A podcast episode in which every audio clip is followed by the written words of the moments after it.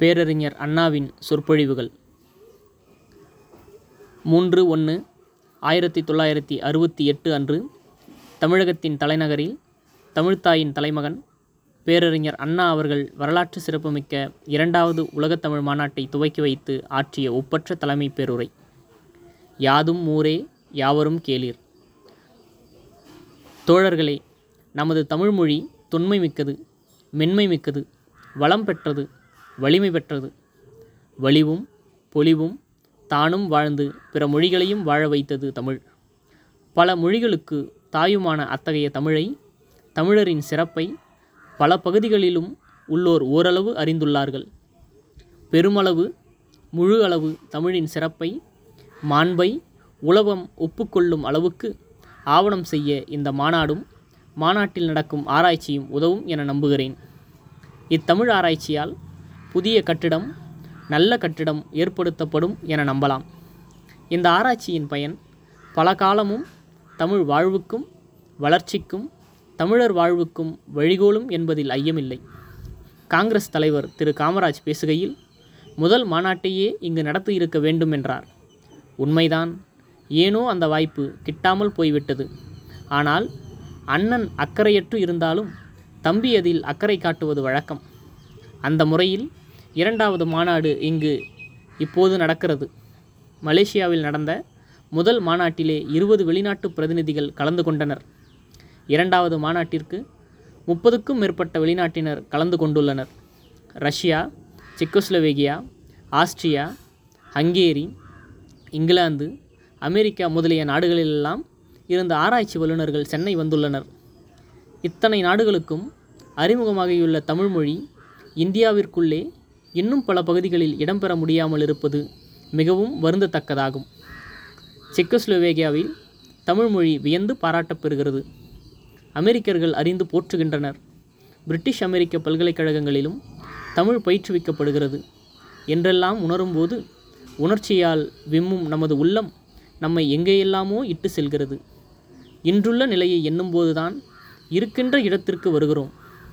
தமிழர் தமிழ் பண்பாட்டை தமிழ் வரலாற்றை அறிந்து ஆற்றலுடன் அறிவுடன் ஒன்றுபட்டு பெருமுயற்சி செய்தால் நிச்சயம் இந்த இடத்திற்கு நாம் செல்வோம். அந்த நிலையும் இந்த நிலையும். உலகில் மொழியறிவு தோன்றியிராத காலத்தில் மொழி இலக்கியம் மொழி இலக்கணம் பெற்றிருந்தது தமிழ். எட்டுத்தொகை என்றும் பத்துப்பாட்டு என்றும் பதினெண் கீழ்கணக்கென்றும் பெற்றிருந்தோம்.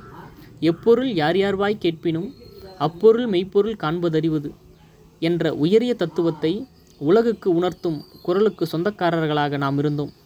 அத்தகைய தமிழுக்கு புதிய பொலிவும் இந்த மாநாட்டில் கிட்டிடும் என்பதில் ஐயமில்லை. தமிழ் மாநாட்டில் நடந்த நடக்க இருக்கின்ற அரிய நிகழ்ச்சிகளை கண்டு தமிழ் ஆராய்ச்சி கருத்தரங்கு உரைகளில் சிறப்பை கேட்டும் புதுப்பயன் பெறலாம். நாம் அடைந்துள்ள இந்த அகமகிழ்ச்சி மற்றவர்கள் கருதுவது போல் இல்லாமல் தமிழ் வளம் பெற தமிழ் வளர்ச்சியுற வேண்டிய வழியினை வகையினைக்கான பயன்படுத்தப்படும் என உறுதி கூறிக்கொள்ள விரும்புகிறேன். நமது தமிழ்மொழி பற்றி நடக்கும் ஆராய்ச்சிகளையும் முடிவுகளையும் தமிழ்மொழியின் வளர்ச்சிக்கு மட்டுமே பயன்படுத்தி கொள்வோம் என்று உறுதியாக தெரிவித்துக் கொள்வோம். தமிழ் பண்பாடு உலகத்திலுள்ள எல்லா மனிதர்களையும் சகோதரர்களாகவும் தோழர்களாகவும் ஏற்றுக்கொள்ளும். தன்னிடம் வருபவர்களை வாழ்த்தி வரவேற்கும். எந் எந்த மொழியினையும் உரிய முறையில் மதிக்கும். அறிவு செல்வம் உலகில் எந்த கோடியில் இருந்தாலும் தேடிச் சென்று எடுத்து வரும். ஆனால் தமிழர்கள் தனக்கென்று உள்ளதை இழக்க ஒரு காலம் சம்மதிக்க மாட்டார்கள். இங்கிலாந்திலிருந்தும் பிற நாடுகளிலிருந்தும் வருகின்ற நிபுணர்கள் தமிழ்மொழி இத்தகைய அருமையான மொழி என்று கூறுகின்ற நேரத்தில் அந்த மொழிக்கு சொந்தக்காரர் என்று எண்ணும்போது அந்த மொழி மீது பற்றும் பாசமும் ஏற்படாமலாயிருக்கும். அத்தகைய மொழிக்கு எந்த காலத்திலாவது எந்த நோக்குடனாவது எப்படிப்பட்டவர்களிடமிருந்தாயினும் தனி மரியாதை கிடைக்கவில்லை என்றால் அதை தமிழகம் பொறுத்து கொள்ளாது ஆழ்கடல் கொந்தளித்து கொண்டுதான் இருக்கிறது. பக்குவமாக கடக்க வேண்டுமானால் நல்ல நாவாயில் கப்பலின் மூலம் கடக்கலாம். அதுபோல தமிழர்கள் அணைத்து கொண்டு சென்றால் அவர்களை விட சிறந்தவர்கள் யாரும் இருக்க முடியாது. ஐக்கிய நாடுகள் சபையில் ஒற்றுமையை குறிக்கோளாக கொண்டு பணியாற்றினாலும் அனைத்து நாட்டு கொடிகளும் வெளியே பறக்க உள்ளே பேசிவிட்டு வந்தாலும் எந்த நாட்டின் மீது யார் படையெடுப்பார்களோ என்ற பேச்சும் இருக்கும். தீதும் நன்றும் பிறர் தர வாரா ஆனால் உண்மையான ஒற்றுமை உணர்வினை யாதும் ஊரே யாவரும் கேளீர் என்ற பொன்மொழியில் வடித்து ஆயிரம் ஆண்டுகளுக்கு முன்பே தந்த தமிழரின் பெருந்தன்மையை எண்ணி எண்ணி நெஞ்சம் விம்முகிறது. யாதும் ஊரே யாவரும் கேளீர் என்று பாடிய புலவர் தீதும் நன்றும் பிறர்த்தர வாரா என்றும் அடுத்த அடியில் பாடியிருக்கிறார். நல்லது வர வேண்டுமா? அது நாம் தான் செய்து கொள்ள வேண்டும். கெட்டது வர வேண்டுமா? நாம் தான் வரவழைத்து கொள்ள வேண்டும். எனவே தீது வருமோ என்று ஐயப்பட கொள்ள வேண்டாம். தமிழருக்கு தீது பிறர் தருவதால் அல்ல. நாமே தீது தேடி கொண்டால் ஒழிய தமிழர்களுக்கு தீது வராது. தமிழ்மொழியின் அக்கறை அருமை பெருமைகளை நாம் உணர்வோடும் பிறருக்கும் உணர்ந்து தமிழர்களாகிய நம்மை அவர்கள் நோக்கி இந்த தமிழ்மொழியை உங்களுக்கு மட்டும் உரிய மொழி அல்ல எங்களுக்கும் அதுதான் மொழி. அதுதான் இணைப்பு மொழி. அதுதான் பொதுமொழி. அதுதான் ஆட்சி மொழி என்று கூறும் காலம் வரும்.